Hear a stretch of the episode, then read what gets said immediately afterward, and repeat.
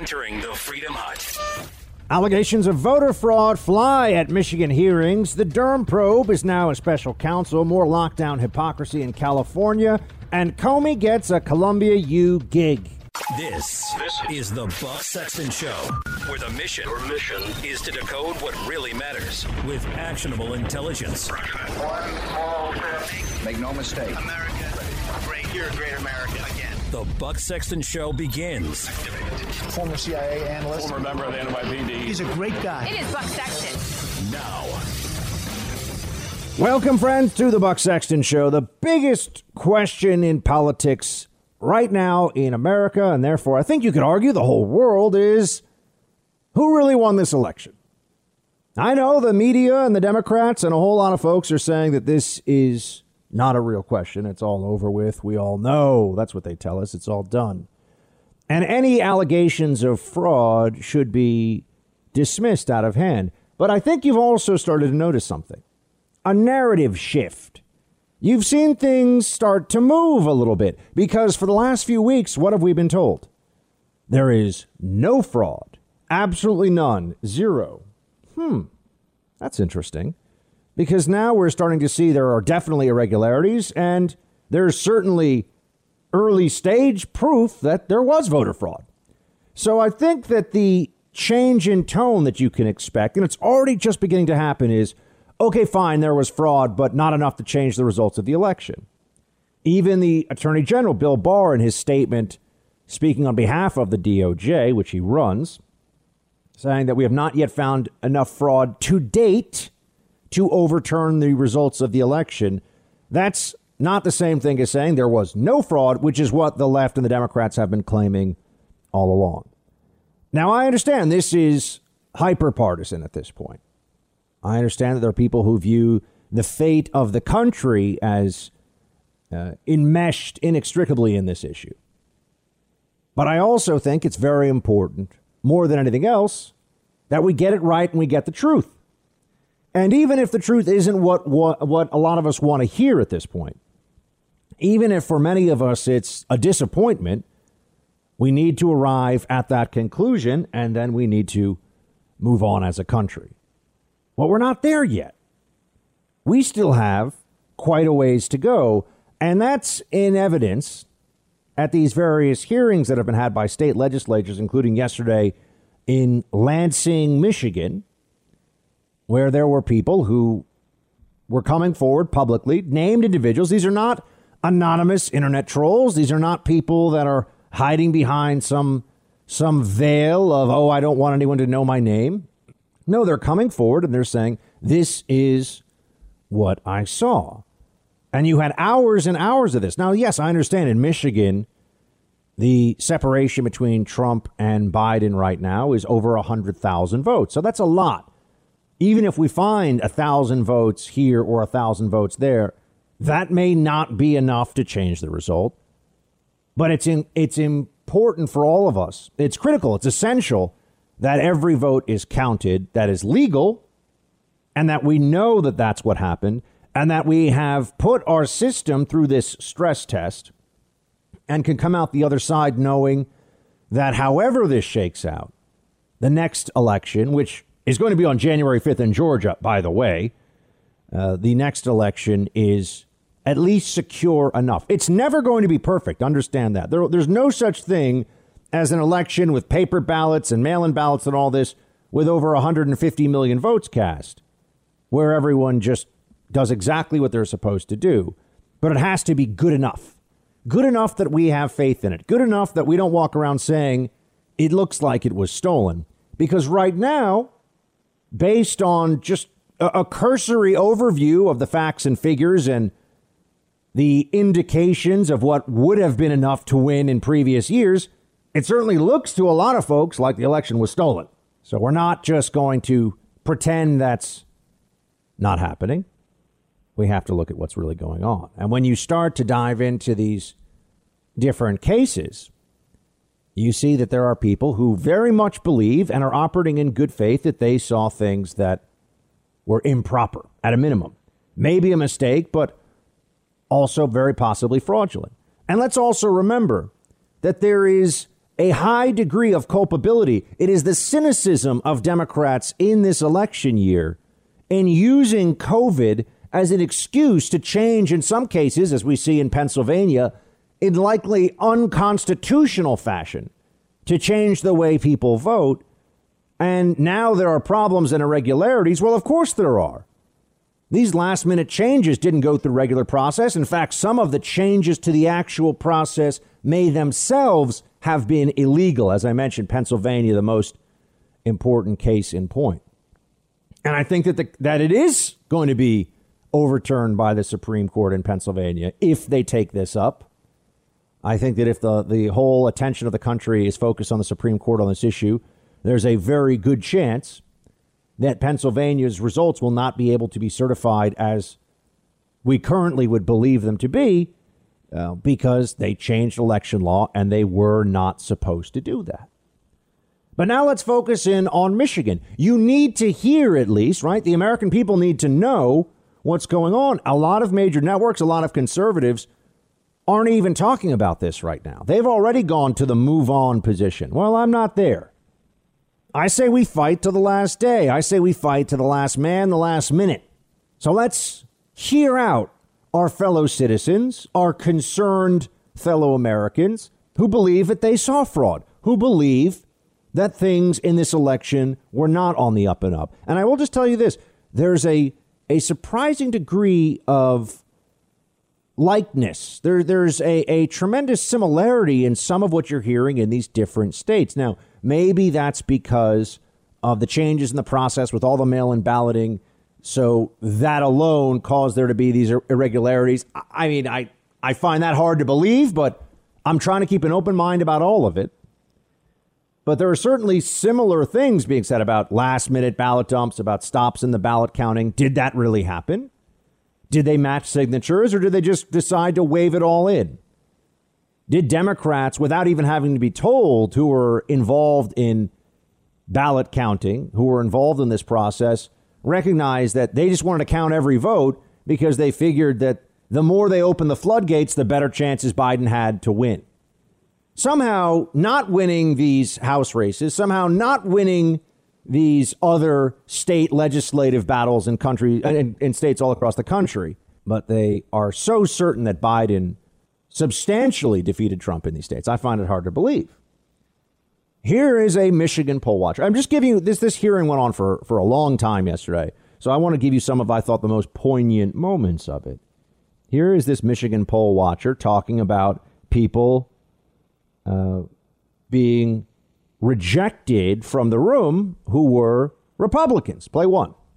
I am an unaffiliated Michigan voter who uh, was trained by the GOP to be a poll challenger on Wednesday, November 4th, beginning in the late morning until around 8 p.m., because I was told that they needed help. They didn't have. They were understaffed. I witnessed the room erupt in thunderous applause and derogatory cheering as Republican poll workers were picked off one by one and ejected from the room repeatedly by police escort throughout the day. By the end of the day, they had picked off so many GOP poll workers that there were probably only a few dozen left to monitor all of the processing stations in the room, which I'm told was between 130 and 160. Why would that happen? Is there any reason this guy would lie about this? If he was just doing it for attention, I think he could come up with a a better story. But clearly something concerning here. Republican poll watchers pushed away so they can't see, and then there's cheering breaking out. Now remember, this is in political terms enemy territory, okay? When you're talking about Detroit, when you're talking about Philadelphia, these are 80 20 Democrat districts. These are 80 20 cities where the Democrat machine controls everything. You don't have people coming out and saying that this happened in in purple counties outside, you know, the suburbs and the exurbs and all this. You're, you're not having that. At least not the same way. It's in these Democrat strongholds in key states that Biden was going to have to win. Now, I ask you, is that is the poll watcher is he making it up?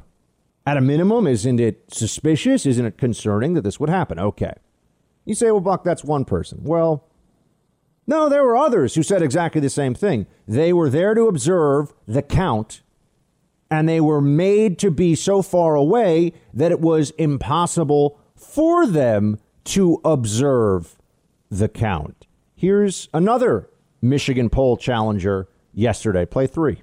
I was under the impression that as a poll challenger, our primary responsibility is to make sure before a vote is cast that that ballot is either in the registered poll book, the computer book, or in the elect the paper poll book, of which anytime as a challenger I tried to look at the ballot and then try to verify it, I would get two or three of the poll workers literally screaming at me to get back six feet.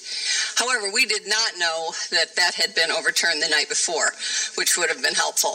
But um, at no time were we able actually to physically see the ballot and then see it in the, the poll electronic book. The person opening the ballot would probably be sitting where Senator Theis is, and the electronic screen that we were supposed to be watching is basically to where the committee clerk is. Now, I don't know if you guys got binocular vision, but I don't.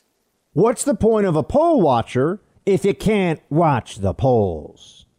How many people have to come forward with sworn affidavits and firsthand eyewitness accounts of exactly this going on in major Democrat controlled districts? Now, this could all just be the the kind of you know rough and tumble political melee of the moment, I guess, right? I, I don't. And by the way, don't don't yell at me or send me emails like, "Buck, how could you believe that?" I'm just working through this. I'm looking at all the possibilities. I obviously think something's funky here. I've been saying it's funky for weeks. But it's more than just you and me thinking that something is wrong here. We've got to establish how much wrong, and we've got to be able to prove it prove it enough in court that a judge is going to say everything else, all this, oh, but I know there was fraud. I know there was fraud. Uh, yeah, we all know there was fraud. How much fraud? That's the question that matters. This is not some purity test for whether you believe that Democrats are scummy and Trump should have won this thing. Of course, we can agree on that one. But what do we know and what can we prove? Those are the questions of the moment. That's what we have to get real answers to. And some of what was said in Michigan was particularly concerning. Right, and, and certainly deserves more scrutiny. I spoke to Matt Braynard, who's the guy running the Voter Integrity Project. And he told me they're just crunching numbers and they're seeing people out of state voting. They're seeing people who are listed as dead voting. I spoke to Sean Parnell, who I, I mean, I would trust that guy with anything. I would trust Sean Parnell with my life. I'd follow that guy, actually follow him in the battle. He's a good buddy of mine. And he says that they did the random sampling of nursing homes and it looked like the signatures and the handwriting on a whole bunch of ballots was all the same. Now, I know Sean's not making that up. There are a lot of people here that are coming forward with things that are suspicious at a minimum and the media is just suppressing it, just suppressing it. They don't care. They got the result they think they want, and that's it. Now they're moving forward to Georgia, and they're going to try to take Georgia too in whatever way they can. You and I both know it.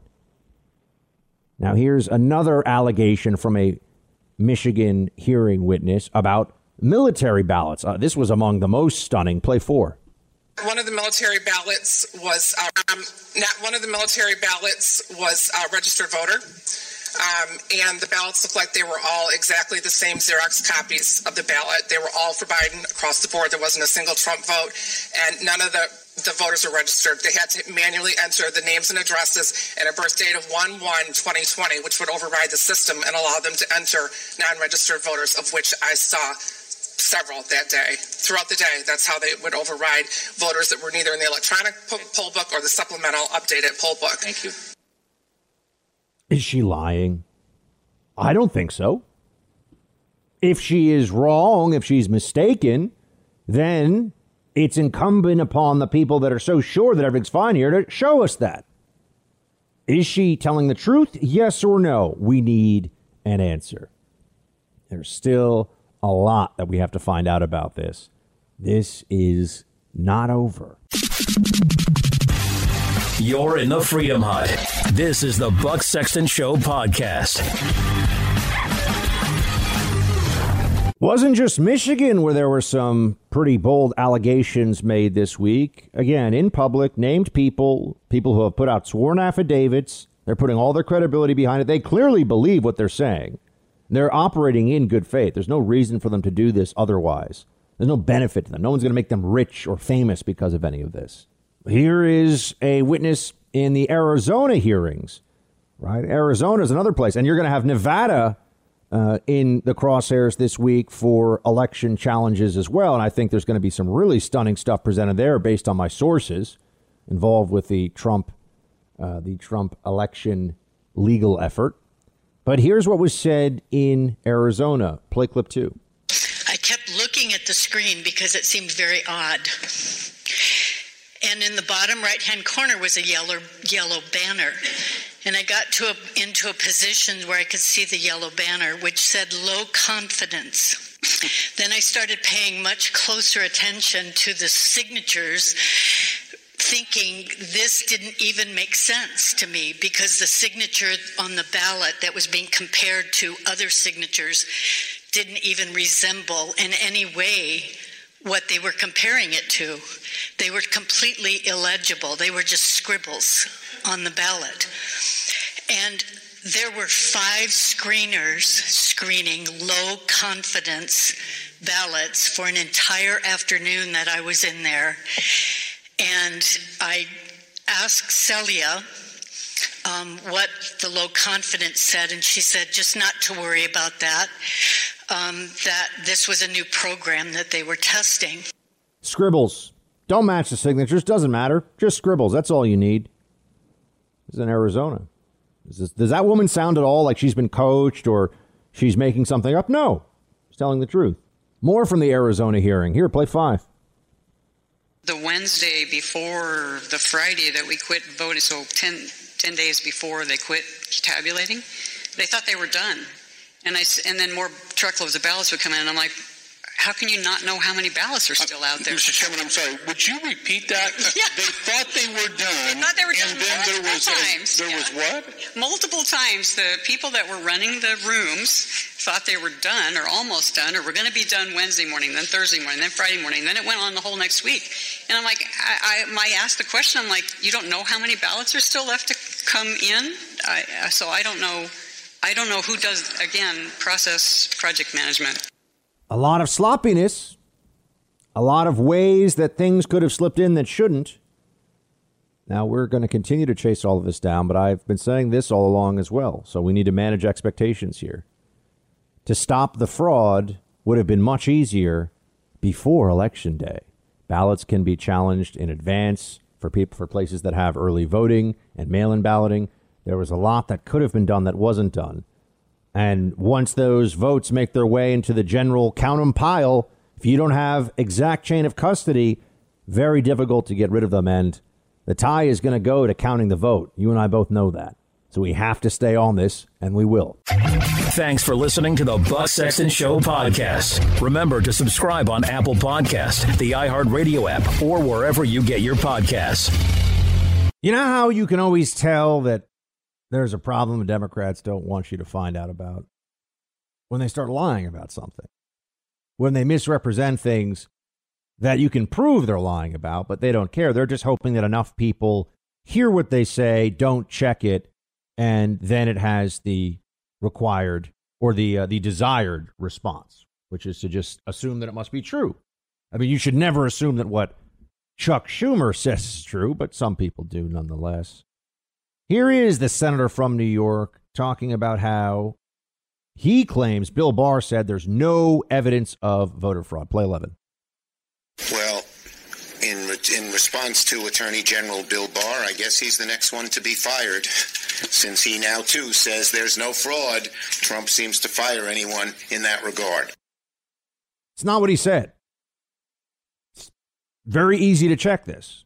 Attorney General Barr said there's not enough there's not enough fraud that they have seen to date to overturn the election. That's a very different thing, isn't it? But you know they, they keep playing games with this. They keep pretending that people don't have access to the internet and can't see what was actually said. And a lot of people won't. That's what's so frustrating. There are a lot of people that will just assume that Chuck Schumer's a senator. He wouldn't lie about something so obvious like that. Would oh no, he, he's Chuck Schumer. He lies if he's if his mouth is moving, he's probably lying.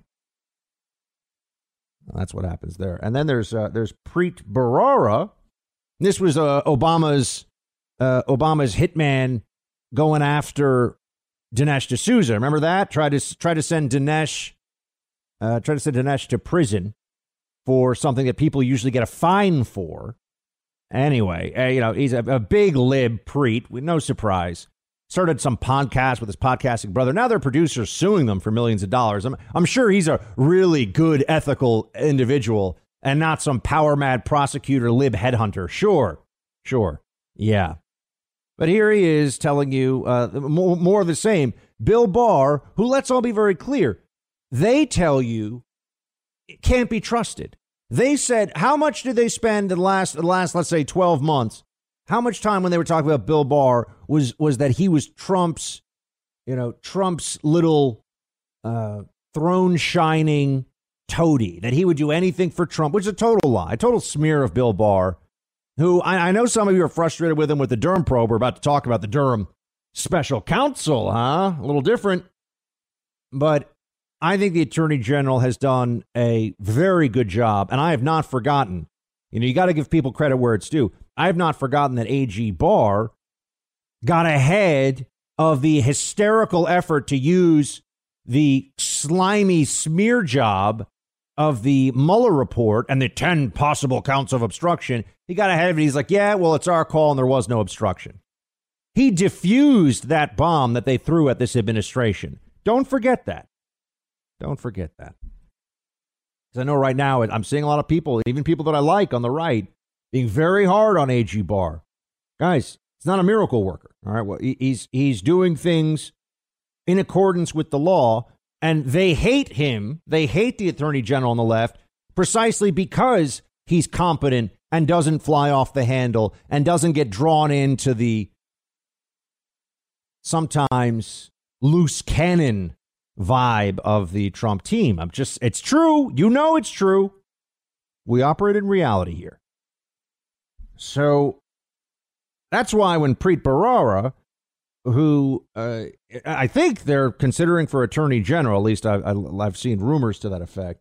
When Preet Bharara is out there talking about Bill Barr, you know that they're misrepresenting what's going on. Play 16. Interestingly, it, was a deliberate choice. He has to have known that the president was not going to like it. You see, uh, allies of the president are attacking Bill Barr all over the place because it's seen as a betrayal. This is the same man, Bill Barr, who on this network, on CNN, with our colleague Wolf Blitzer a few months ago basically said, I, I expect, because common sense tells me so, that thousands and thousands of ballots will be fraudulently filed and sent to the United States from abroad with no proof or evidence whatsoever. And for him to say, in, in the face of what he knows the president wants and what the president's other lawyers are doing, Rudy Giuliani and, and et al., um, I think it's a deliberate thing for him to have done. And I think it tells you how weak the president's arguments are about fraud in all these states. Notice he doesn't give him any credit. And Bill Barr is 10 times the legal mind that Preet is. Uh, who Preet really made his name by going after rich hedge fund guys and making a big show of it. And he didn't get the really big fish usually. He just would get somebody down the down the food chain and crush them. Say, look at what a tough guy I am for the for the uh, Southern District of New York. You know, really, really like to do the show trial thing. That's who Preet is. And I told you he also he went after, um, he went after Dinesh D'Souza, clear political hit job. I mean, Dinesh broke the law and he admits that, but it was come on, it's a traffic violation. Give me a break. Gave a little extra money to a political campaign. Pay it back. Pay a big fine. Go about your business. Don't do it again. Should be a deferred prosecution, even. It should anyway. It's outrageous. Outrageous. Oh, and you know who you know who Preet's mentor is? To really understand what we're dealing with, you know who Preet Bharara's mentor is? James Comey.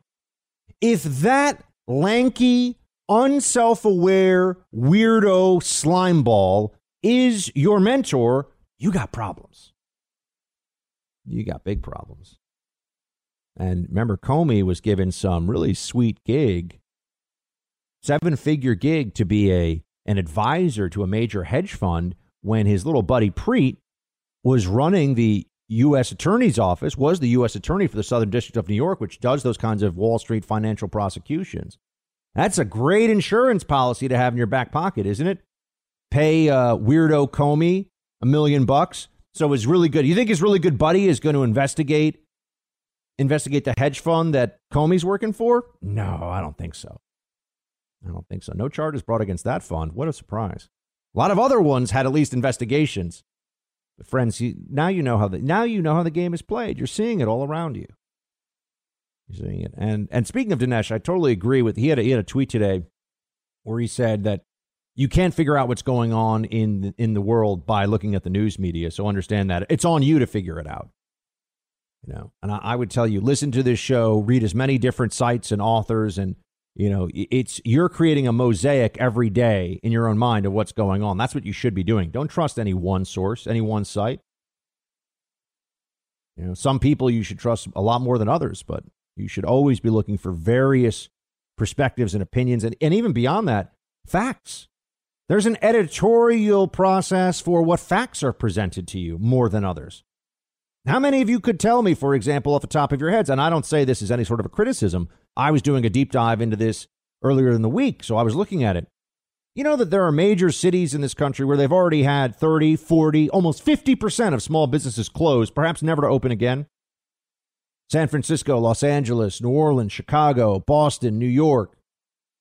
30, 40, going up to 50%. Small businesses gone. They coming back? Maybe some, who knows? Right? But that's not a figure you see a lot. What do you see every day? Oh my gosh, the COVID cases are higher and higher and higher. Yes, the panic.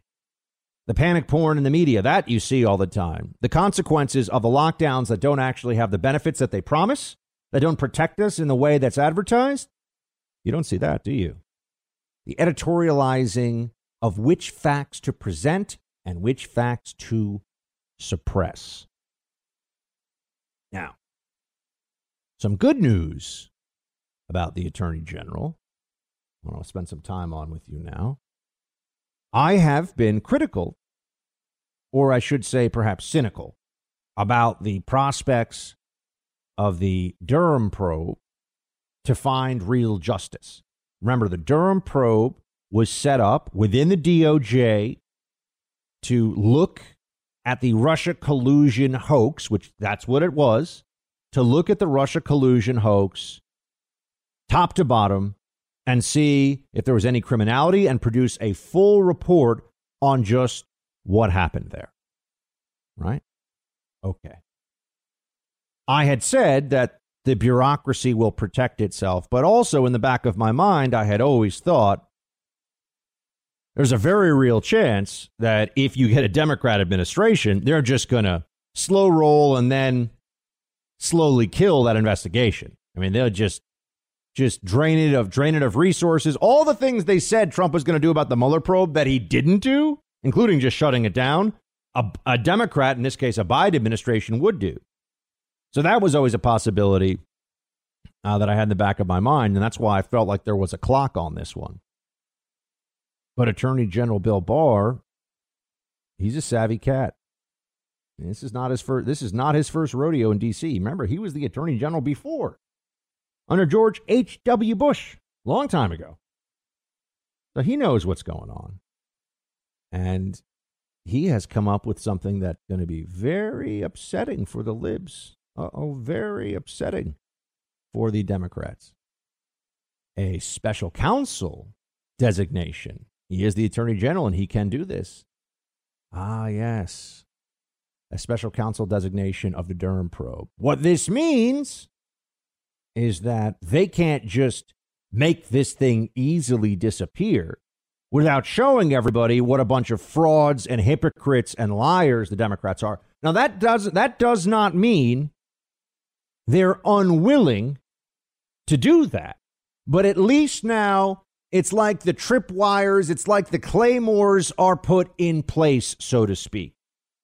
If they decide to shut down this investigation, it will cause a political explosion because what were we told for years by Democrats during the Mueller special counsel? Not only is it wrong if Trump were to shut it down, but the very thought of shutting it down was impeachable. And had he shut it down, which he did not do, he should have been impeached and removed from office on that alone. On that alone. That's corruption, the kind of kind of corruption that should get you as a president removed from office. Very clearly established that standard. There's no question. They absolutely set that in stone. They can't walk away from it now. They might try, but they can't. And so, with that, I say to you, now they are going to have to deal with what we did a dogged prosecutor. I do not believe that Durham is a partisan in all this. And so his findings may be somewhat disappointing. I also still stand behind my initial assessment, my initial prediction that it's unlikely you'll see James Comey or any of the rest of them frog marched out of their homes or, or offices in handcuffs. I don't think you'll see that happen. But you could. Now there's a special counsel. It, it could get ugly out there. And remember, there are people who are tied very much into the Obama orbit and the Obama administration who are at issue in Russia collusion, who, if not back under a Biden administration, if it happens, I'm just looking into the future here, if they're not back under a Biden administration, would certainly be a, let's just say, a, a PR blow for the Biden team if top Obama people ended up having at least the referral of criminal charges against them for the hoax they perpetrated with Russia collusion and the usage of the FBI and the intelligence community apparatus to go after and prosecute a political opponent, which is what they did to Donald Trump and his top advisors and his associates. That is what happened. Don't ever forget it. They will lie to you, they will gaslight you, they will pretend that you're crazy for saying it. They used the deep state apparatus of Hillary supporters within the government to try and stop the Trump administration, shut it down, get him thrown out of office, prosecute him, ruin his life. That's what they did. They cheated and lied to get there. And now, with the designation of Durham as a special counsel, there's at least some chance I could be wrong, and this may be worthwhile after all. You're in the Freedom Hut. This is the Buck Sexton Show podcast. Now, for the other side of this reality of the deep state and Comey and whether there'll be any justice. I often say this to you because it's true and it's important. There are some cultural differences between the right and the left, in particular, in how we treat those on our side who fight the good fight, at least from our perspective, right? On the right, if you're a conservative and you go out there and you make the case and you get chewed up, you know, you're General Flynn, you're, uh, you're any number of people who have been attacked for being Trump supporters. You're Sarah Sanders having lunatics scream at you in restaurants and all this stuff. And then you leave the administration and you're looking for a job. There are only a few places you can go. Why is that? On the left, when you fight the good fight for their side, so that means the dirty, underhanded, and evil fight, but when you do what they need you to do, when you're James Comey, what happens to you? Do you get arrested? Do you even get criminally investigated? Even though you leaked documents to the New York Times that you took in your capacity as an FBI director and a sit down with the President of the United States and should have been marked classified, but you said weren't marked classified, so therefore you just get away with the whole thing? You know what happens to you? You get a seven figure book deal, you get six figure speaking gigs, and a prestigious and I'm sure, uh, sure well compensated teaching job at Columbia University Law School, one of the five best law schools in the country. What's James Comey going to teach? Sanctimonious nonsense from a deep state superstar? I mean, probably. But you see, there's a message sent here. If you do the Democrats' dirty work, anybody working in the government right now, anyone who's supposed to be a nonpartisan civil servant, if you're willing to leak that stuff that takes down a Republican, if you're willing to follow in the footsteps of Comey, protect a Democrat from prosecution like Hillary Clinton, who should have faced criminal charges for what she did with her email server. If you do all those things, they'll take care of you. We need to come to grips with this. We need to understand that this happens. the left takes care of its ideological soldiers. They do. They're assassins, they're hitmen, whatever you want to call them. They take care of them. They always land on their feet. Good jobs, board seats, speaking gigs, books, or just, you know, a consulting gig, whatever it may be. On the right, we have all these conservative businessmen. You know what they say when I when I try to talk to them and say, "Why don't you hire some of these people?" They say, "Ah, I, I know I don't, I like my business. I don't want to get boycotted. I don't." This is one of the reasons the left gets away with what it does, and why we have a tough time beating them. Thanks for listening to the Buck Sexton Show podcast. Remember to subscribe on Apple Podcast, the iHeartRadio app, or wherever you get your podcasts. Battlefield, Georgia. It's just weeks away, friends, and it's going to get more and more intense as it gets closer. The balance of the Senate here is what is at stake. Who is going to be in the majority? Huge implications, honestly, for whatever happens with the presidential election. We still need control of the Senate. So, to tell us what's going on there and also just look more broadly at what's happening across the country with these voter issues, we've got our friend Ryan Girdusky with us now. He is the author of They're Not Listening How Elites Created the National Populist Revolution. He's worked on many political campaigns and knows this game inside and out. Ryan, great to have you back. Thanks for having me. So, what's happening right now in Georgia? You were down there for a few weeks. Tell me about the state of play because mm-hmm. there are a lot of people that are asking me questions like, Buck, hold on. If we have so little faith in what happened in the presidential election, and there clearly were problems, I mean, there were votes, thousands of votes that weren't counted, and issues like that. What's going on down there right now? Is, is the state GOP in command and control, or should we all be worried? Well, the state GOP is extremely incompetent. I mean, it's it's it's the problem with a lot of red states is that they're so used to winning and winning easily that they don't they oftentimes don't have the most uh, efficient people running the show because it's considered they can just sleep through an election cycle.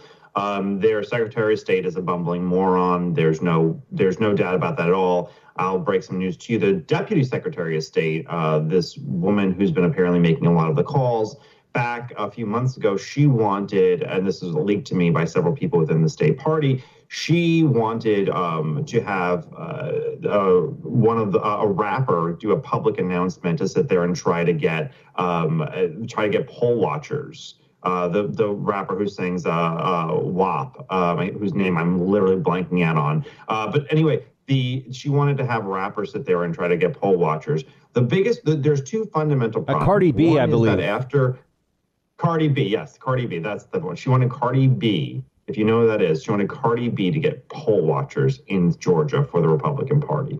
Um, it's just a, joke. Uh, the problem essentially comes down twofold. One is that they have they have the, the, the Secretary of State did not mandate that um, counties report how many absentee ballots they had in on election night. So DeKalb, uh, Gwinnett, uh, uh, Fulton, all these counties uh, did not sit there and report um, how many how many ballots were outstanding. And the problem was they kept on finding them. They found tens of thousands, and poll watchers were forced to leave major poll sites. Um, and even though votes were still being tabulated, so there's opportunity for fraud, even if there isn't election fraud, even if there was an election fraud, the idea, the opportunity for election fraud is boundless. Another big problem is they created the system, the, the local county board of elections created a system called drop boxes where you could sit there and just drop your ballot in the box and the, they would be picked up and they're secure apparently and, and brought to be counted later on.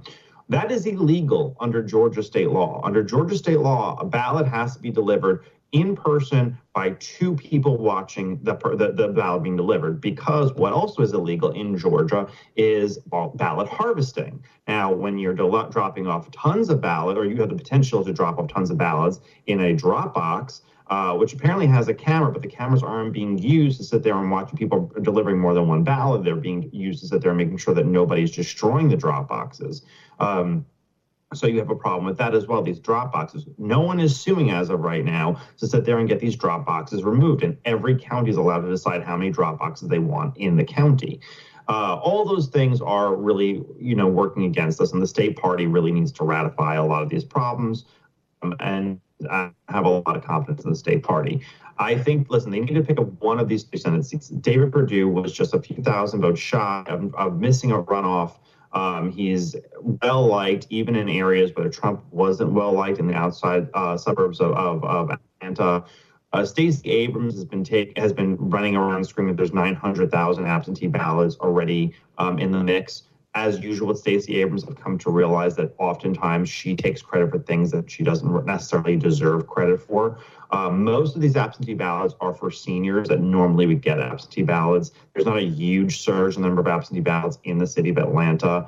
Um, it's pretty evenly dispersed statewide because um, it's just for seniors. Um, so, so, so, we're looking pretty good on, really on Perdue time. and shouldn't panic over this nine because I've seen that number uh, thrown around a lot, 900,000 absentee No, yeah. People, I, I, reached out to people yesterday in the state party and they said it's not that serious. And then I looked at the breakdown of every congressional district and it's almost exactly evenly dispersed. Through. I mean, there's a little bit more in Atlanta, but it's not sizably more. It's not like 899,000 to one, the rest of the state. It's like 75,000, 80,000, 89,000, 78,000. So almost evenly run across the entire state of Georgia. We're speaking to Ryan Girdusky, author of They're Not Listening How the Elites Created the National Populist Revolution. And he was down in Georgia uh, seeing for himself what's going on there with these upcoming races. Ryan, there's been all this, all this uh, dust up over whether the uh, GOP, and it is a GOP controlled state, would allow for signature matching in the recount in Georgia.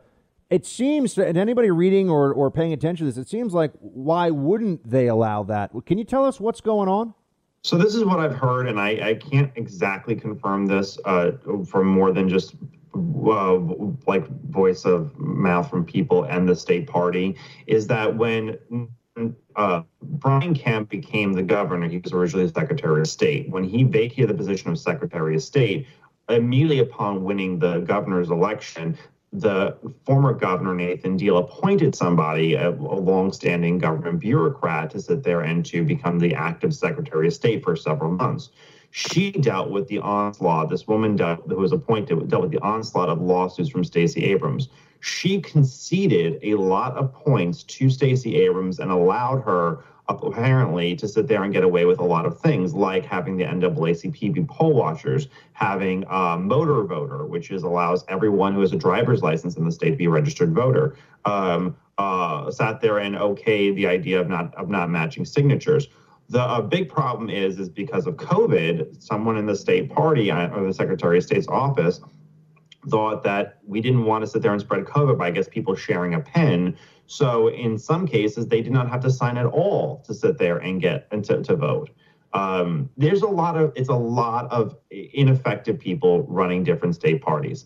However, I will sit there and remind people two important things that worked against President Trump that clearly were um, that there's no there's no evidence of being fraud or, or, or bad run state parties. One, David Perdue did outperform in all the suburbs of Atlanta, and secondly, and most importantly, the ninth congressional district, the second most Republican congressional district in Georgia, it's northwest Georgia. Um, that district pretty substantially underperformed as far as turnout goes. They had about 75,000 fewer votes come out of that district than in the neighboring districts. Um, and that district, being one of most Republican, would have delivered Trump the state, would have delivered David Perdue the state. It's in the Chattanooga television market. And that television market did not have a single ad running for the entire duration of the campaign, um, and especially the last few months. There was, re- and the Democrat and the Democrat congressional candidate dropped out. So there wasn't a grassroots movement to sit there and try from the congressional candidates to sit there and try to pull people out. A lot of the state legislatures were un uh, were, were, were didn't have an, a Democrat opponent because it's such a Republican area. So grassroots efforts to sit there and kind of maybe pull the stragglers or the low hanging fruit or, or the or some of the low uh, energetic voters to sit there and get them out that would have probably made or broke the state. I think that they're kind of realizing that now. Um, and also, it's not the Georgia Republican Party that's just involved in Georgia right now. The RN, uh, the RNC um, has also has over 450 people on the ground right now in Georgia. So they're mobilized and they're energetic and they run a pretty efficient operation. Speaking of Ryan Girdusky, uh, author of They're Not Listening How the Elites Created the National Populist Revolution.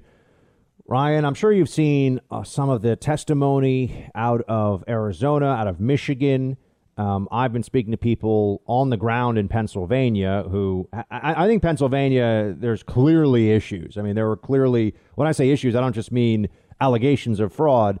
They changed the election procedure in a state where you're not allowed to do that without the legislature actually making those changes. So I, I think Pennsylvania is going to be uh, a place where the lawsuits could Same actually. Georgia, same, the drop, those drop boxes are against state law, and they still have them there. That is, I mean, it's literally in the statute, and it sits there and says how people should be allowed to vote absentee, and these drop boxes violate the state law. I, I, I don't. Why aren't they suing? I mean, we got a GOP there. You're talking to these guys. Why? Why aren't they suing? I bring it up till I'm blue in the face. Maybe I'm not speaking to the right people. I don't know. They are, in, I will say one thing the Attorney General's office is investigating these groups that are trying to register new voters right before the runoff because allegedly, I saw this firsthand in New York City. Several apartment buildings my friends live in, they had drop, they had, they had literature being dropped in front of their house house saying register to vote in Georgia. So they are investigating those groups. I don't know why they're not suing for the drop boxes. I uh, coming from the world of campaigns, I will say two things. One, a, after a vote is already cast, it is extremely unlikely that a judge is going to sit there and strike that ballot simply for the fact that they do not want to uh, deter people from voting and sit there and try to say and argue this is not a legitimate ballot. It's just the way judges usually work. Yes. Secondly, if the Georgia state legislature right now tried to convene to change all these laws some 60 days before election day, there would be a very, very hard time for that to get passed. Also, a judge, a judge would probably rule you can't change election law within uh, 60 days of an election. I think that the more likely thing to do right now is to sue over clearly violations of the law and also for the Secretary of State's office. And I wish there was a stronger Secretary of State. I asked everyone, I said, what was his past job? They said he was just a rich guy who wanted to be a statewide elected official. Um, I wish that the, the Secretary of State's office would have sat there and I don't know, had marshals, had somebody there. In I mean, most of the votes in Atlanta are counted in one giant supercenter have someone sit there and and monitor us they that if someone were to leave they were to leave with them. Um, that wasn't secure. They found 60000 absentee ballots days after the election and they said oh we forgot to click the upload button on the computer for the 60000 ballots to show. Those should have been stopped immediately and checked out and, and inspected and when they were actually even put into the computer and processed. All these things are extremely worrisome. I will say I do have more confidence in the Republican Senate committee being involved on the ground in Georgia than I do the Georgia GOP. But after this happens, Georgia needs to realize they are not South Carolina. They are looking closer and closer to being Virginia. And they need to really realize that they are in a changing state. They need extremely competent people. It can't be the good old boy system where someone's great uncle who's been loyal to the party becomes chairman of one of the most important counties in the state, which I saw time and time and time again. We got to ask you this before we let you go, Ryan. You've seen what's going on with these hearings in Arizona and Michigan, and uh, there's one in Nevada, I believe, it will happen tomorrow. Uh, is the case is Trump's case in your mind? Is it getting stronger, or is it is it just disappearing over time? I don't I don't know. I, I I'm not a lawyer, and I I've never run absentee ballot challenges in any of these states before. If it was New York, I could tell you a much more substantial than I can do it in any of these states. I will say that Trump's tone and conversation has changed over time. You know, at the Christmas party yesterday, he sat there and said, "See you in four years." Um, it's more likely that he's talking about running again in 2024 than he is that he will be the president in 2021. Ryan Girdusky, everybody. They're not listening. How the elites created the national populist revolution. Check it out. You're in the Freedom Hut.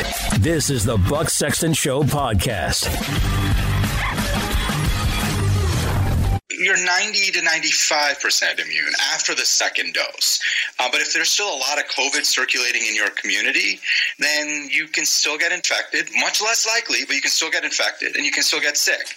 So that's part of the reason why, at least for a short period of time until there is widespread vaccination, we need to have everybody still wearing masks when they're out and about. But look, once we get to 70, 80% of Americans getting vaccinated, that will really bring the pandemic under control. At which point, I think certainly in low risk situations, we don't have to be wearing masks anymore. Uh, life will really begin to get better. And I'm hoping that's, by the way, like May, June, uh, not uh, like in you know 2022 or something. So I, I do think there will come a time when we don't have to wear masks as much. Uh, but that's not going to happen until a lot of Americans have gotten vaccinated. So let's be very clear about what this doctor on The View is saying because I've been telling you that this is going to be what happens all along because I understand their mentality. Even if you are vaccinated, you still have to wear a mask. Think about that. So even if you get a vaccine that is 95% effective, far higher than what they were even projecting six months ago, you're still going to have to wear a mask. You wear a mask until they say so. Wow. Yeah. These, these are the new rules. This is the new world we live in. Still have never heard anybody explain why we're not going to have to wear masks in flu season. Oh, those, the tens of thousands of people who die every year from flu, they don't count? Masking isn't a big deal, right? Why not enforce this all the time? I know I shouldn't give them ideas because I'm worried. I'm starting to think that they might bring this back even after this pandemic is gone. Yeah, why not? Right? They like this. Do this because I said so. Do it. Uh, yeah, I've I've got a vaccine. I'm 95 percent protected against this. That means 95 out of 100 people with the vaccine are, aren't going to be infected at all or aren't going to show any symptoms and be able to transmit it to anybody. And they're still saying everybody has to wear a mask, you see. Mask, mask, mask. Now remember, at the beginning of this, they said don't wear masks. But th- that's how obvious it is. I'm sorry, I'm not letting this go. That's how obvious it is that this protects you. That at the start of this, when they thought there was a 3 to 5% fatality rate, far higher than the actual fatality rate by a factor of hundreds, they said don't wear a mask. But now it's, it's essential that you do this. It's essential. They're not going to let this go. Um, no. I get vaccinated, I'm not wearing a mask. They can arrest me. Not doing it. When I get that vaccine in my arm and I'm 95% good to go, I'm not wearing a mask anymore. Not on the treadmill, not on the elevator, not out on the streets. We got to draw a line here, folks. We got to draw a red line on this. Enough is enough. These people are out of their minds. But notice this this is what happens when you give people some power and put them in charge. Why can't they make every decision about your life? It's life and death. Why can't they tell you what you can eat? What, well, as we know, the libs like to do these things. Whatever they can get away with dictating to you they will do. Oh, you think that this is just for COVID? You don't think they're going to pull a climate emergency on you and tell you that, it's sorry, the world is at risk. It's about saving the world. Got to tell you everything that you can do about your life, your business, you name it, climate emergency. I'm, I'm, I'm still appalled at how much people have gone along with this idiocy all along. Just do whatever they say. They show you what frauds they are constantly, but we're supposed to do whatever they say. Okay, sure. At least Dr. Rand Paul is out there saying people need to say enough is enough, okay? They need to start telling people to go blank themselves when they say, oh, you've been vaccinated, you still have to wear a mask. What, what's, what is the chance that a person who is vaccinated, any one individual, what is it, one in a 100,000, they're going to give it to somebody and that person's actually going to die? I mean, really, we'll, we'll crunch the numbers on this. What are the chances that any one person? Here's Rand Paul saying exactly what I'm saying, which is that don't let don't let them get away with this nonsense. Play 20. Trying to take some precautions is reasonable, but uh, there are now people saying, Dr. Fauci included, that when we have a vaccine, you're still going to have to wear a mask. So people do need to push back. I'm one of those who are immune, and I keep pushing back. 13 million Americans have had this. We don't need to tell them they have to wear a mask. Notice, though, it's just be- it's become a cult now. Even if you've had COVID, they want you wearing a mask because, you know, it sends a symbol to other people. Oh, but I thought this was about life and death and health. I didn't think it was about the symbolism that some people want to see. I'm telling you right now, hard line on this one. I get vaccinated, not masking up. Maybe for private businesses, but not in my own home, in my own building, not on the streets. No, sir. Thanks for listening to the Buck Sexton Show podcast. Remember to subscribe on Apple Podcast, the iHeartRadio app, or wherever you get your podcasts.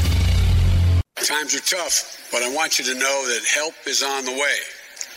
Last week, I announced the nominations and staff for critical foreign policy and national security positions. A first rate team that's going to keep us safe and secure. And today, I have the pleasure I have the pleasure of announcing key nominations and appointments for the critical economic positions in the administration. A first rate team that's going to get us through this ongoing economic crisis and help us build the economy back, not just build it back, but build it back better than it was before. Help is on the way. Remember that, Mrs. Doubtfire? Help is on the way. Yeah. Here's Joe Biden telling you that uh, the economic the economic genius the people that he's bringing in is going to really get things going for the economy. Their version of helping the economy is taking more from people who are productive and trying to fa- find more ways to spread that money around at the government's whim and act like that's somehow making us all better, richer, wealthier, more prosperous. That's what they do. That's the situation. But you're, you're supposed to believe that this is going to make your life better. We had eight years of Barack Obama's economy. You remember that? Do you think that that was good? No, they had to make excuses all the time. Oh, he inherited a depression. Oh, it was so terrible when he came in. That was what you heard for years. Yeah, it's not really so good. Yeah, I know. But they made excuses for it. And then eventually, because you know, this is America, got back on its the economy got back on its feet, was doing pretty well, wasn't great, wasn't what it should have been. And then Trump came in, the economy booms. You know, we're gonna go. We're gonna go back to okay, maybe it's not as good, but everyone's going to pay their fair share. There'll be more redistribution of wealth, more of the government in charge of your life, your spending, all of it. That's what we're heading back to. That's where we're we're going here. And I think we should all remind ourselves of that. Plus, some heavy doses of social justice and left-wing lunacy via economic policy, monetary policy, Here's Janet Yellen telling you what she plans to do if she becomes Treasury Secretary, which is Biden's plan. Play 10. Gender disparities that keep women out of the workforce and keep our economy from running at full force. It's a convergence of tragedies that is not only economically unsustainable, but one that betrays our commitment to giving every American an equal chance to get ahead. But I know this team will never give up that commitment. As you've said before, Mr. President elect, out of our collective pain as a nation, we will find collective purpose to control the pandemic and build our economy back better than before, to rebuild our infrastructure and create better jobs to invest in our workforce, to advance racial equity, and make sure the economic recovery includes everyone. Racial equity, climate change. This is what the Treasury, this is what the uh, would be Biden administration Treasury Secretary thinks is her mandate. Gosh, almost like the libs understand all along that the economy is just a giant opportunity for social engineering and social justice tinkering. Oh, yeah. They know. Get ready for a lot of that. Get ready for that to become uh, more stand. Assuming that you know these legal challenges don't work. I think. Can you all just uh, uh give me give me uh, a give me the expectation here is that I'm I'm gonna whenever I talk about Biden and his team, the administration, I'm not I'm not throwing in the towel, but I'm just dealing with what we're being presented here as this transition is is allegedly going forward. Okay, or the transition is going forward. It's allegedly a done deal. So I'm not saying it's a done deal, but this is what's happening in Democrat land. This is what's happening with Biden and the folks around him. Uh, so I think that's it's uh, worth at least dealing with here. It's worth at least looking at what's happening and understand that the uh, Democrats are planning to do everything they can to mold the country more in their image, which is going to be a full throated embrace of the kinds of corporate diversity rhetoric and all, all this stuff that we see. I think just in New York now they're talking about mandating diversity on corporate boards. You're going to see a lot more of this. Some of these social justice issues that America hasn't been constantly bombarded with by the Trump administration. If anything, Trump has been holding back this tide. They're going to come back. There's going to be a whole lot more of this. And we need to be ready for it because they haven't changed at all on any of this. In fact, here, I, I remember just, just a little bit of a, a review. Under the Obama administration, Barack Obama himself, as president, was so devoted to the idea of making bathrooms. I believe it was in South Carolina. It could be North Carolina, though. I got to check. But in one of the Carolinas, was so devoted to a, a federal education policy that would mandate transgender student bathroom usage of their preferred gender, right? Now, notice you can anyone can transition, and that's to be celebrated at any age. You can be five, eight, 12, doesn't matter. If you transition, it's affirmation, it's celebrated. You'll see, though, the left has a big problem with people who then want to transition back. Because, well, what does that mean? Does that mean that they didn't actually need to transition in the first place? Does it mean that this is just a decision? If, if this is innate in who you are, how can you transition twice? How can, it, how can you affirm two times? Right? They, they, again, they will always have this cognitive dissonance. What they're saying is best summed up by the very, very obvious question, but one that they don't have a good answer for. What is a woman? Ask a liberal this. You see this all over social media. What is a woman? And they will hesitate for a second. I would I would sit here and say a woman is somebody who is a female, has female anatomy, and has you know XX chromosome. Right? That's a woman. Uh, they would say, well, a woman is someone who self-identifies as a woman. Hmm. But then when you dig into that a little bit more, you say, well, does that mean that I can I can I self-identify as a woman today and change my mind tomorrow? If not, why not? No, re- really push them on these issues, right? Because they're they're always there's a desperation on the left to create in their minds, and this goes very deep into the into the culture of left wing politics and the Democrat Party in America. They're desperate to create this notion that they are fighting in a new civil rights struggle, that they're the great heroes uh, of periods past where there was real oppression in this country, where we do have a, a legacy of slavery and you know women were not allowed to vote, and all these different areas where there needed to be changes over time. There needed to be fights that we had to have, right? Um, fights that we had to have to be a more ethical, more moral country. Never perfect, but certainly needed to be better than we were on some of those issues as a country. Um, you know, the great stain of our past, slavery. We are constantly reminded of this, not just by the left, but in any history class that's worthy of the name. And okay, so with all of that, now they're looking for another way to pose as the great heroes of the moment, and they've picked because we now have, uh, you know, gay marriage is the law in all 50 states. Uh, we now have transgender rights. Is this the latest frontier? But this is running into some problems because it's not clear, even by the left's own rules and dictates. Well, how does this all work?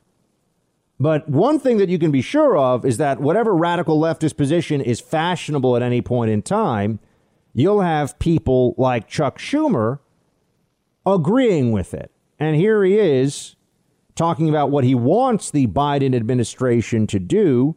Play clip 12. Joe Biden said that on his first day of office, he will give transgender students access to sports, bathrooms, and locker rooms in accordance with their gender identity in all federally funded schools. Do you think he has the ability to do this, and do you agree with this decision? I agree with the decision, and I know he'll check things out thoroughly legally. Agrees with the decision. That's right. Chuck Schumer wants anatomical males, 12 year old boys who are identifying as female. We should really dive in more to why there's this huge surge in people identifying as different genders all of a sudden, and why the left gets very angry when anyone actually does research into this. But a 12 year old boy who identifies as a girl is now going to be uh, using the girl, you know, under a Biden administration would be federally mandated. This would become a, a an issue of of federal regulation federal education policy. They'll be using the bathrooms of your 12 year old daughter and the same locker room and the changing areas and all that stuff. I remember when even 10 years ago, if you said this is where the left is heading, because I was a part of those debates, they would tell you never. We would never do that. I used to use examples like what about a, a male inmate in a prison who's got a 20 year sentence that says, you know what, I want to be in a female prison. I identify as female. If you're a biological male, you are a lot safer in a female prison than you are in a male prison, as well as other reasons why some people might choose to do that. And I said, well, isn't that, can't we all agree that that's crazy as a policy? And they would say, oh, of course, we're not trying to do that. We're not making that our new stand. Well, turns out that is now possible. They have to go through, there's some process they've put in place to prove that it's a, a, a real transition, but now they will put biological males in with in with females in a prison system. Now they will put uh, biological males against women in sports. And I- I'm sorry that this is sad. This should not be happening. It's wrong for the women who have their ability and their skill relative to their gender because that's a real thing uh, effectively nullified by someone who comes in who says I identify as female and all of a sudden is winning all, winning all the races, bigger and stronger than the women. It- it- like this is a surprise to anybody? Oh, but liberals are also oh, but we want to be the nice people and we want to feel inclusive. It- it's not inclusive for the girls that have been you know trying as hard as they can, working long hours at the track so they can get as fast as possible. To have some guy come in who's six feet tall and 185 pounds and has you know much greater muscle uh, muscle mass and much less body fat relative to his peer group, which is now females, and is beating all of them. They clap for this. They think this is good. There's even a transgender female who was fighting in MMA for a while, which is really dangerous for women to get into a ring with a guy. And I hate when I have all these people who confuse feminism, girl power with what I'm talking about. Okay? Let's not live in a delusional world. Let's live in the real world. Women are overwhelmingly going to be smaller, lighter, not as fast, not as strong as men of comparable age group and, and activity. That's just reality. We all this is true. We all know this, but they want us to forget this. They also want us to forget back to the transgender uh, student issue. Oh, and I brought up Obama. Obama during his administration was threatening federal funding for public schools. Made it very explicit. Federal funding for public schools unless people use the bathroom of their gender identity. So they'll, and that's, I mean, when you talk funding with schools, the Department of Ed folks, I mean, they'll, you know, they'll do whatever now. I mean, they'll, okay, sure, you know, whatever you want us to do. So get ready for more of this. And these fights are also going to coincide with a lot of efforts at cancel culture. These debates are going to be full of, of lies and smears meant to hurt people's careers, meant to hurt their livelihoods. If you won't call, I think her, I think her name is Ellen Page, just decided or just announced, I should say, yesterday that that she is a man. If you use the wrong pronoun, people are going to come after you, and they might use the force of law against you. You know, you'd say, well, how would they do that? I mean, if you're in an office setting now, and someone is a he, and you call that person a she, is that is that now discrimination? According to, unfortunately, the Supreme Court and, Neil Gorsuch, it seems like it is. So now you have to lie about somebody's gender as a matter of law. That's the country we're living in now. Gender is a is a binary, it is a real thing. It is or is not. We can all observe it, we all see it, we all know. There are cases where gender can be unclear as a physical biochemical manifestation, but that's not what we're talking about. And if it is what we're talking about, all these other people who are just psychologically affirming some other gender don't that, that's a different thing. So they won't they won't actually use that as the explanation for this. But this is coming your way. and this is this is happening. If there's a Biden administration, there's going to be a lot of stuff that you're told you better believe, you better sign on for, and they're going to they're going to try to force you to bend the knee. There's a tremendous amount of rage and resentment stored up after even only four years of Trump here. The left wants a purification of America through leftist pain. Get ready for it. You're in the Freedom Hut. This is the Buck Sexton Show podcast. Just don't have time to waste time. We have a couple of weeks left here. Obviously, it does require bipartisan support to get out of the Congress, but it requires a presidential signature. And this government is in place for sure for the next month. Yeah, they'll just wait it out. They don't care that people are suffering. Democrats will wait this thing out. Does not matter to them. That's the plan. That's what you see happening. And they're going to play this game too. I mean, Senator King is is an idiot. I mean, this is he's a particularly dumb fellow, but he'll play dumb, even dumber than he is, in order to do this whole. What do you mean the Republicans won't just go along with our proposed bill? The Republicans have offered up money for COVID suffering for COVID problems. Democrats are saying, yeah, we'll agree to pass that, but you also have to do all these other things that have nothing to do with COVID that we want. They're holding the funding hostage. That's what they are doing. But Senator King is going to say, oh, I don't understand what's going on here, play eight. We really tried to come to a middle ground, and we got tired of waiting, frankly. And uh, I, I, don't understand what the uh, majority leader's problem is. But, John, there, there's an important thing about the majority leader that isn't in the civics books, and that is that he or she has absolute power over what comes to the floor of the U.S. Senate. We could have a bill supported by 99 senators, and if the majority leader said, I'm not going to bring it up, it doesn't come up and there's no mechanism seriously to make that happen. So he's got to listen, and I'm hoping he's going to listen to the members of his caucus saying, look, we need to do something. It's urgent. People are going to be losing benefits. People are going to be losing their places to live. They're going to be evicted. Uh, schools are going to have really serious problems. We've got to do something. And we put forward a good faith effort to, to make that happen. No, they haven't. They could have just signed the bill, gone forward with the bill, I mean, voted for the bill that Trump signed it months ago, but they won't. Thanks for listening to the Buck Sexton Show podcast. Remember to subscribe on Apple Podcast, the iHeartRadio app, or wherever you get your podcasts.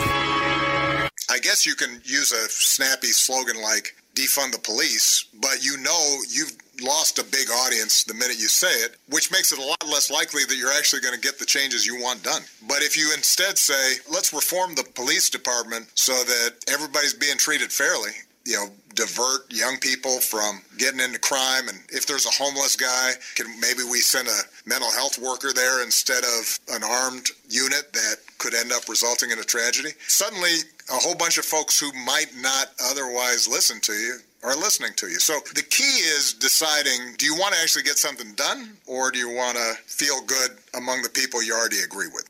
Uh oh. Obama said stuff that got him in trouble here with the left. Not allowed, not allowed, not allowed to do it. By the way, he didn't even say that he wants to, or that he opposes defunding the police. He just said it's not a smart slogan. And that's obviously true. Defund the police is crazy. It's a crazy, it's a crazy thing to say. Right. Now I, I understand that when you when you push, and I've talked to activists about this, when you push people on defunding, what they'll say is, oh, but it's about a, it's like a conceptualized future. When you ask a leftist, what does it mean to defund the police? They mean all the things that Obama was saying. Bo, we're, we're going to do more of this. We're going to do more of that. We're going to send, you know, a healthcare worker or a social worker or a psychiatrist, not a cop, for all these different things. And we're going to de escalate and we're going to do all the. That's all nice. It's a little bit like saying, though, and, and it's a different context. I understand police are not soldiers. But imagine if you were uh, you know, imagine if you were taking a, a, a, approach to a military conflict and you said, uh, let's defund the military. And then you said, well, hold on, no, you can't do that. I said, no, but by defund the military, we just mean not having airstrikes on civilians by accident and not having, you know, collateral damage and casualties and things like that. So we're just going to defund the military to get to that. People would say, well, that's completely insane because you're already trying to do those things. There are already policies in place uh, for, for problems. You know, you don't want to blow up the wrong house with an airstrike. You don't want civilians to get killed. The answer, of course, is not to take money, take all the money from the military and act like you don't need a military. So, I mean, defund the police in the same way is insane.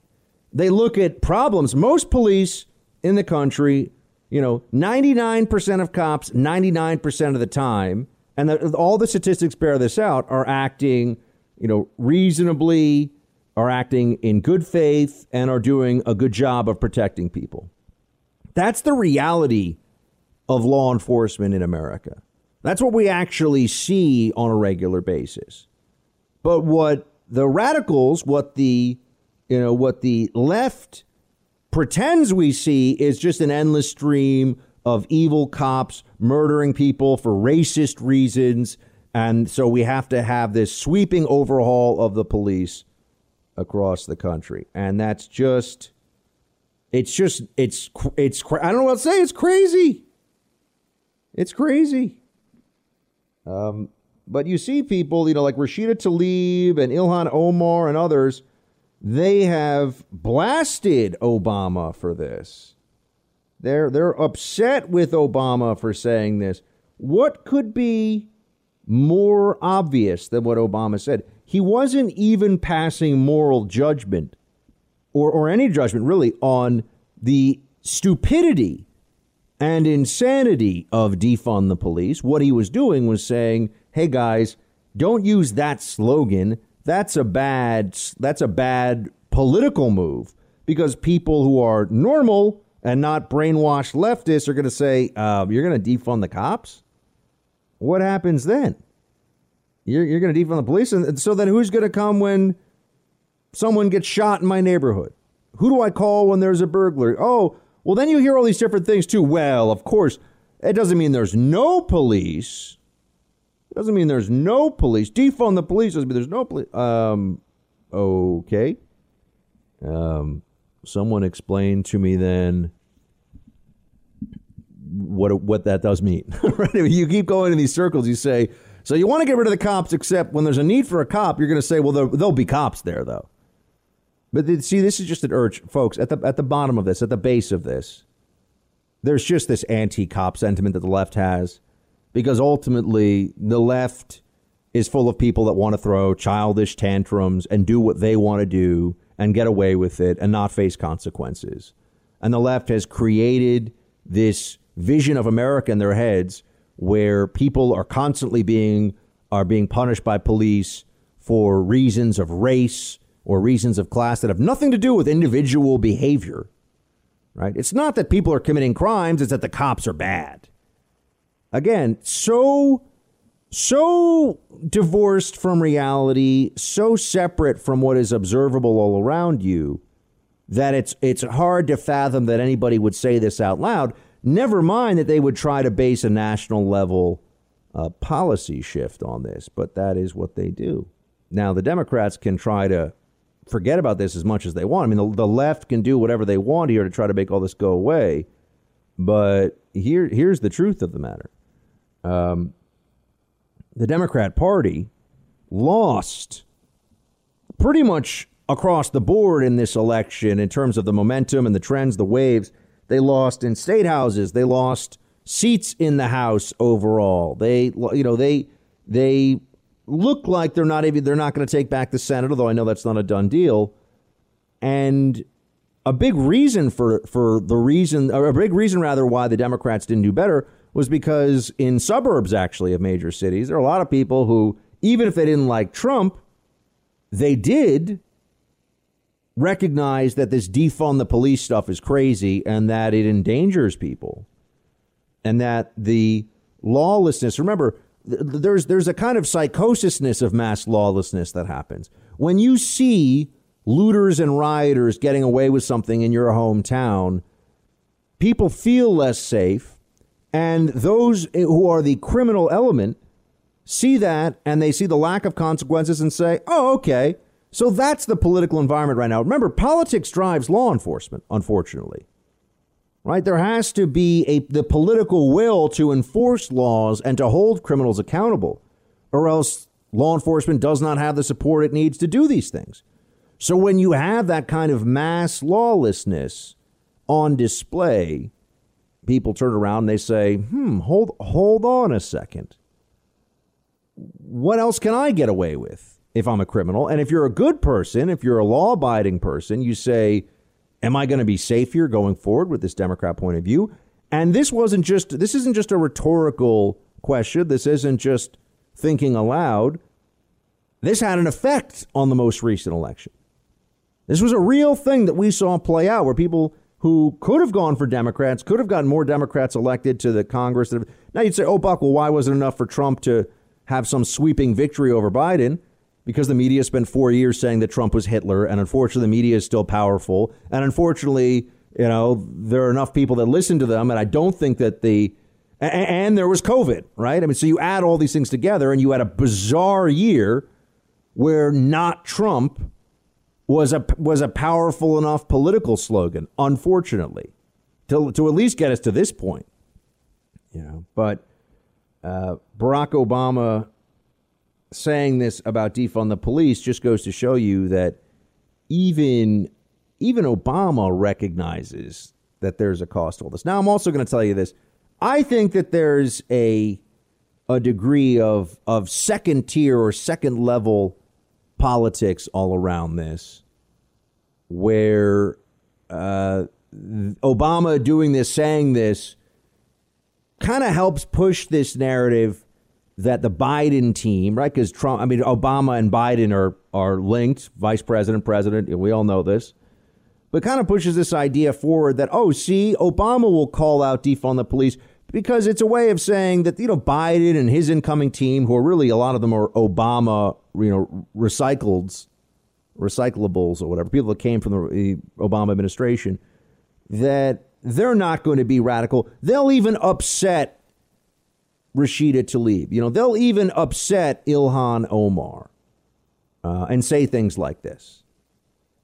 I think that that's for public consumption. I think at some level, this is actually a PR exercise designed not so much to change the defund the police narrative as to allow the media with this, what they believe will be this new Biden administration, to continue to tell everybody, oh, Biden's so moderate.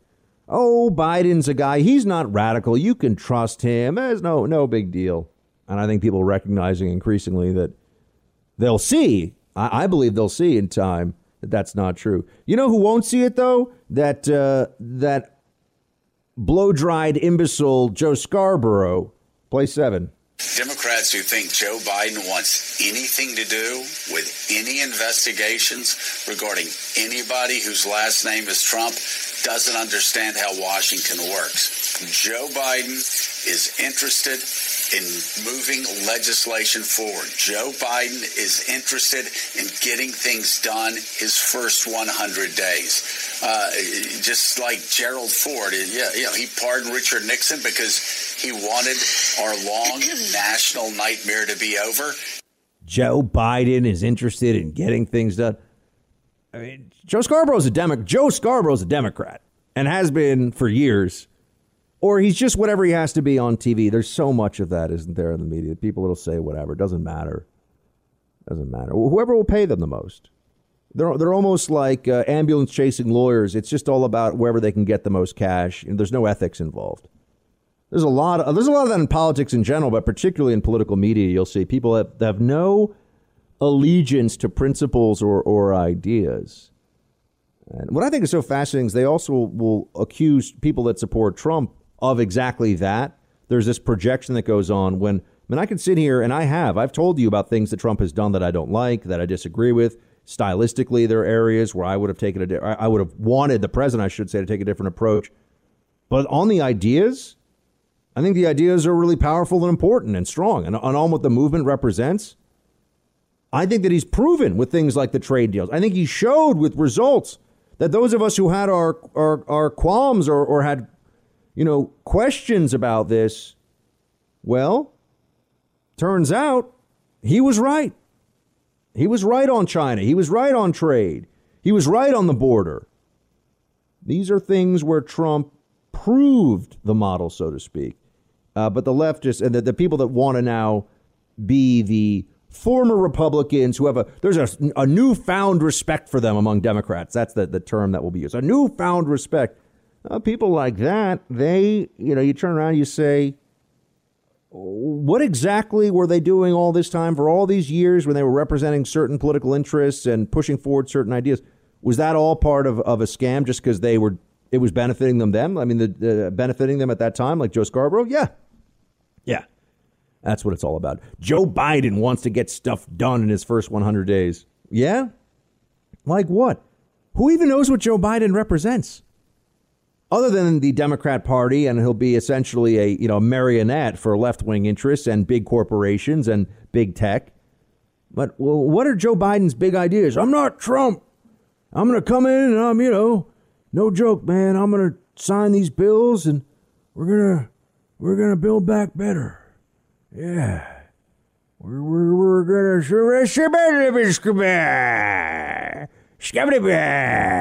right? Remember, remember Joe Biden with some of those great moments of the campaign trail. Shooting international to There we go. Shooting international effort to pressure. That's your next president, everybody. If the Democrats get their way in this whole recount fight, that's who it's going to be. And they're going to tell you he's genius, great leader. Yeah. And look, and I, you know, maybe he's right. I can't wait to hear him at the first State of the Union address when he lays out the Biden agenda, and it's you know we're going to build back better, and we're gonna we're gonna do all these great things, and we're going to do the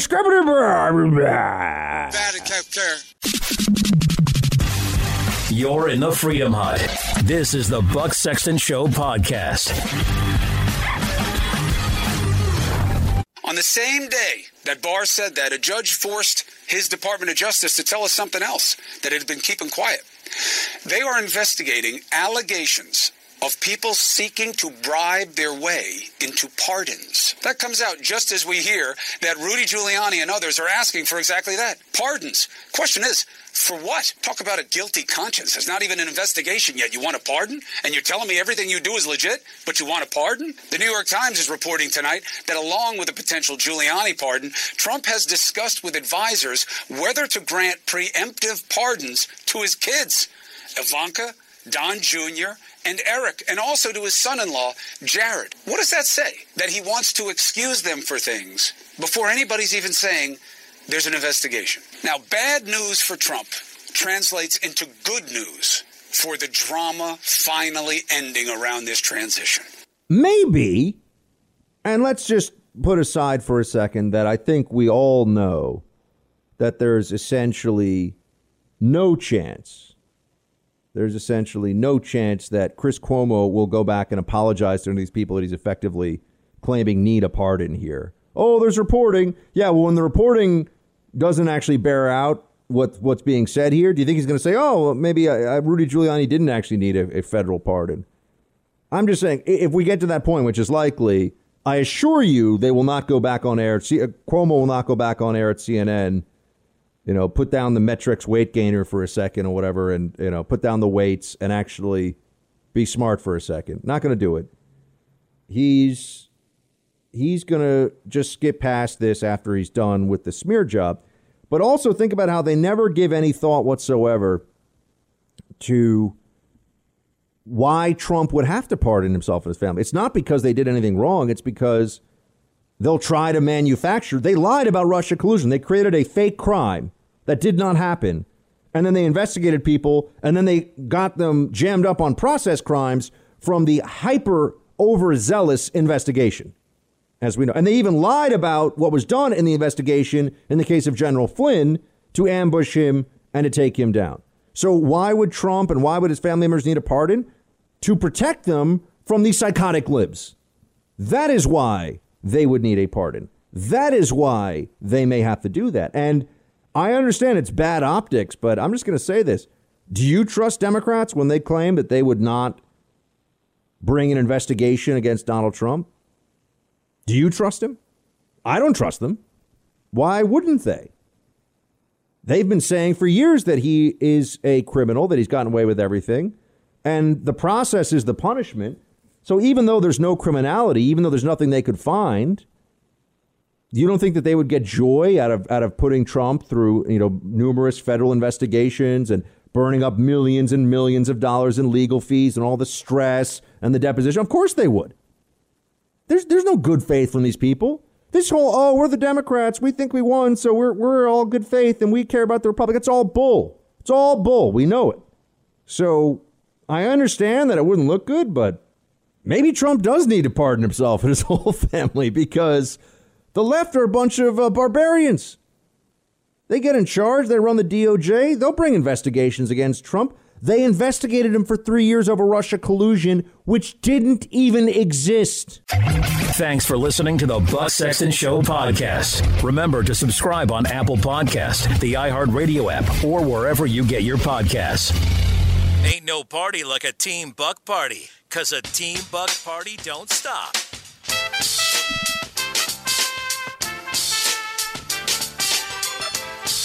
Yeah, we got Buck turned up to 11.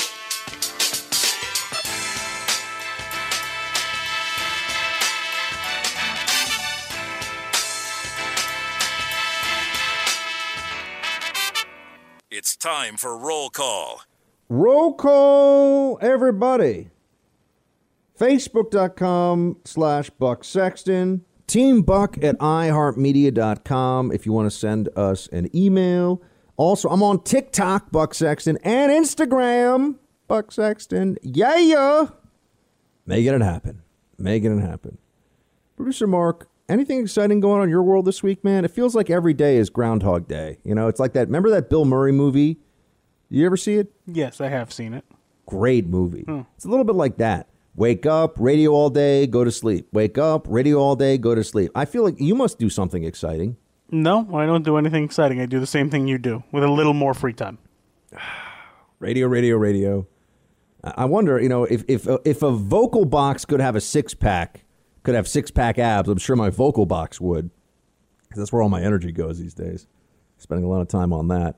So yeah, uh, I wish I could have cool stories for people, but I feel like New York, you know, we're gonna we're gonna be shutting down more and more. It's not gonna stop. So, you know, it's gonna time to hunker down, man. Get ready for some Netflix and nap time, and radio, of course.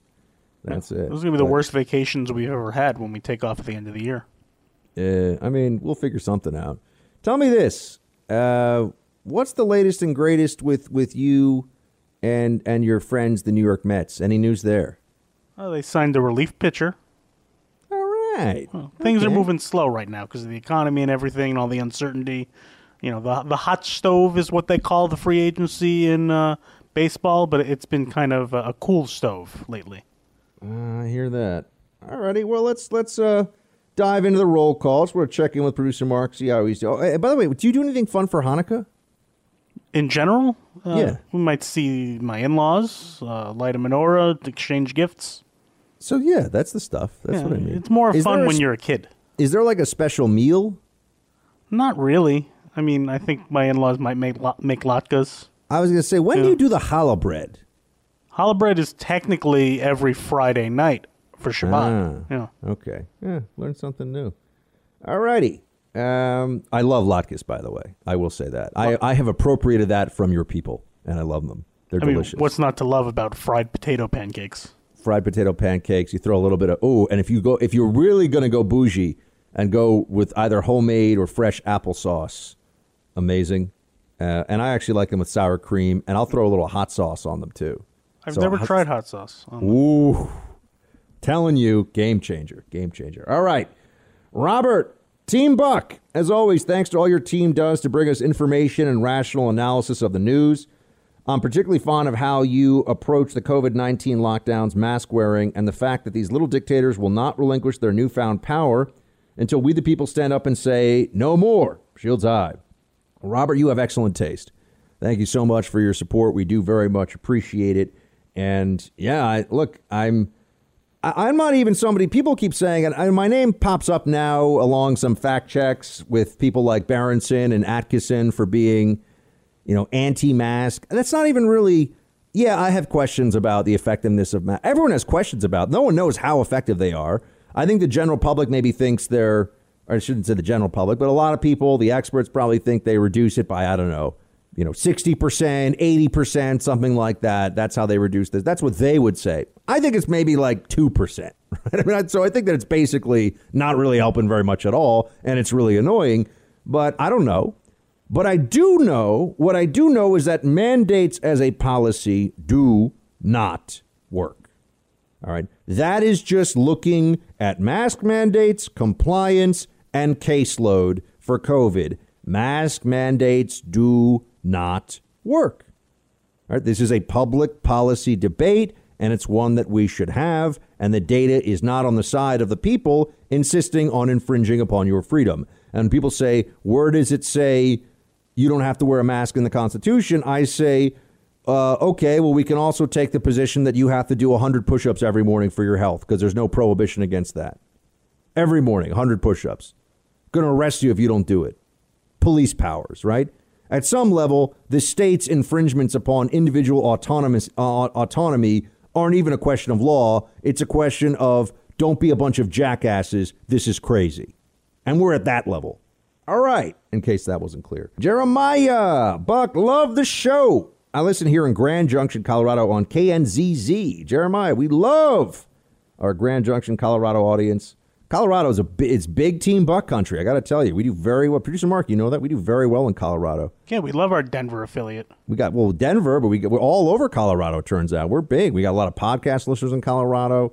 So love you folks. Thank you so much for uh, your continued support. Who exactly certifies the election in each state? I thought it was state legislatures, which is why Rudy and Co. are working the GOP led legislatures in those states, but the secretaries of state in these states keep certifying results. Arizona just did today, November 30th. Do the results then go to the legislatures after the Secretary of State so confused? Jeremiah, I I I I cry uncle. I give out. I mean, I'd have to check and see. I think yes. I think the I think the legislator legislature cert, certifies, and then the Secretary of State like certifies the certification. I don't. I honestly don't even really know. I mean, then now you're getting into state by state how this thing works, and you know the process is enormously complicated. So I will look into this because I want to have a good answer for you. I know that it's certified at the state level, goes to the electoral, and then then the state chooses their electors to go to the electoral college. I mean that process.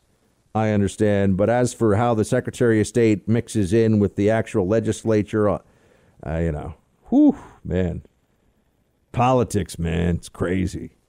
Burke, Buck, love your show. Been listening while I work at night. Your impressions, especially to Fouch and Governor Cuomo, crack me up. Regarding the Vanderbilt kicker Sarah Fuller, I'm a big college football and SEC fan, the league in which Vanderbilt plays. While I agree with your overall point about women playing men's sports, your analysis of Fuller's kick is incorrect.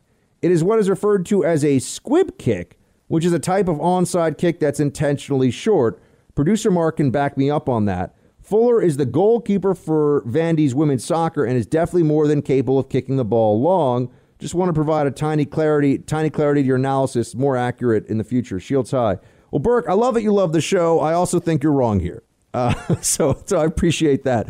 Uh, you don't, you don't. It was not an onside kick, and the fact that she would go for a kick that put the other team at their 40 yard line.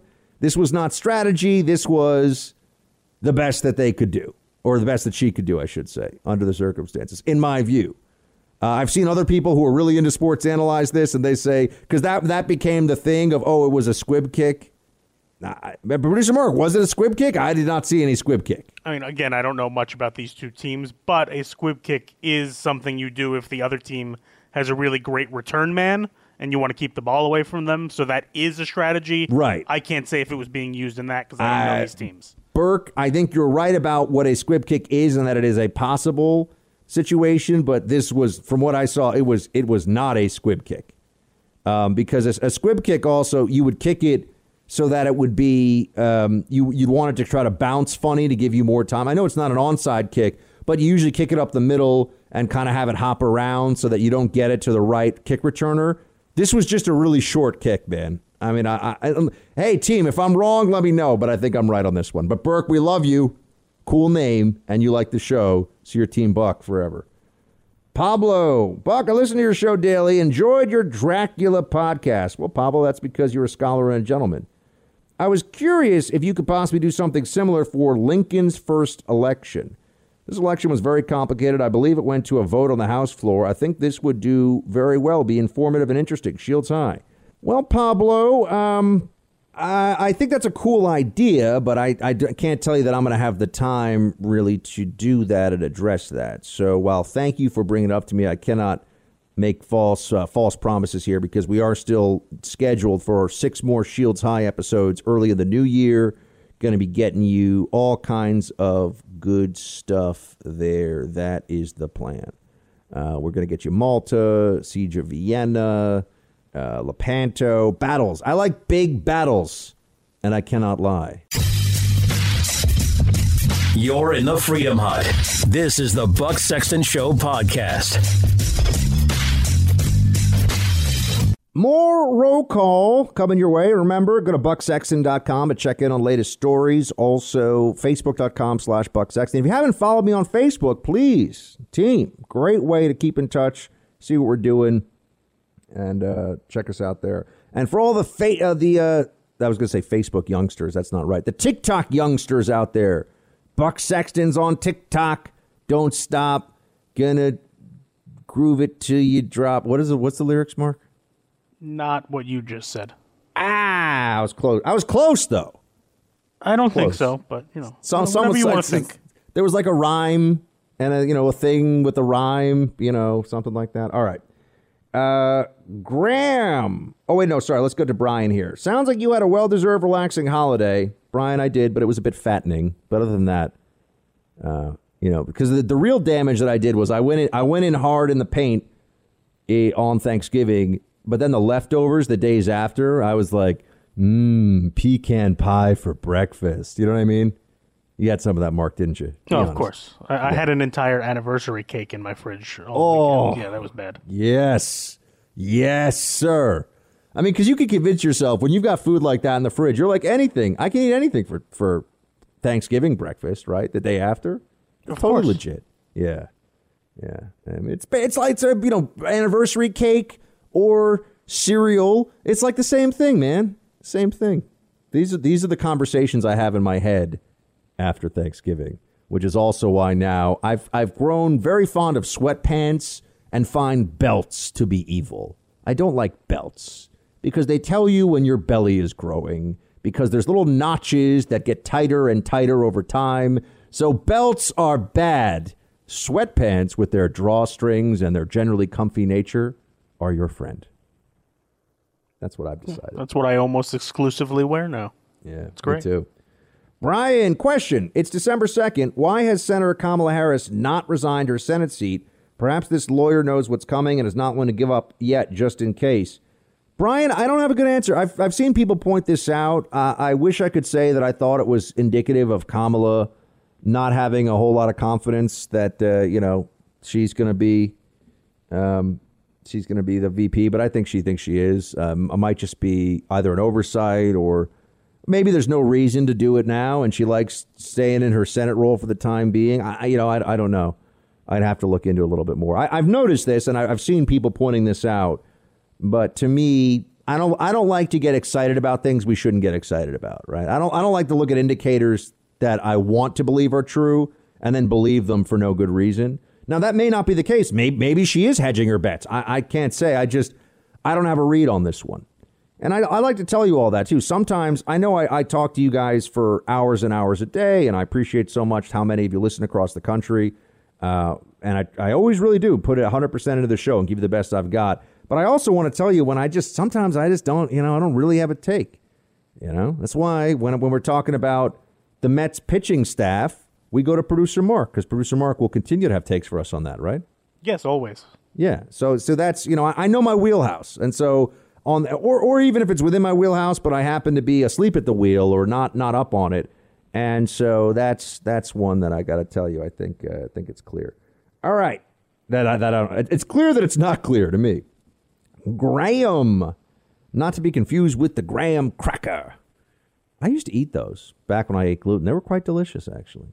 You know what I really liked for a while too? Mostly because the ads were super catchy. Producer Mark, you might have been like an amoeba or a tadpole at the time. I don't think you necessarily existed. But uh, Teddy Grahams, do you remember Teddy Grahams? Of course, they're great. I just want to eat those Teddy Grahams. Ba-do-da-ba-da-da-ba. I think that? you just confused a song from Full House, or am Oh. I that young that I don't realize that that was actually I a commercial? I think? I just did. I think my brain just used the Full House Teddy Grahams song Teddy as Bear the Teddy song. Grahams ad, but actually it wasn't the ad. yeah, I think you did that. Hmm. That was Uncle Jesse singing to Michelle. That's right. Huh? That's right. He was a very talented man, as was Aunt Becky, who I believe is walking around now in orange pajamas all the time as a uh, prisoner. Am I, or, or, is she now, or is she about to? I Something think like she's in. She's not in for long though, so Yeah, she could be out for long. already. Free Aunt Becky makes me so sad. They locked up our Aunt Becky, producer Mark. over college admissions. Come on.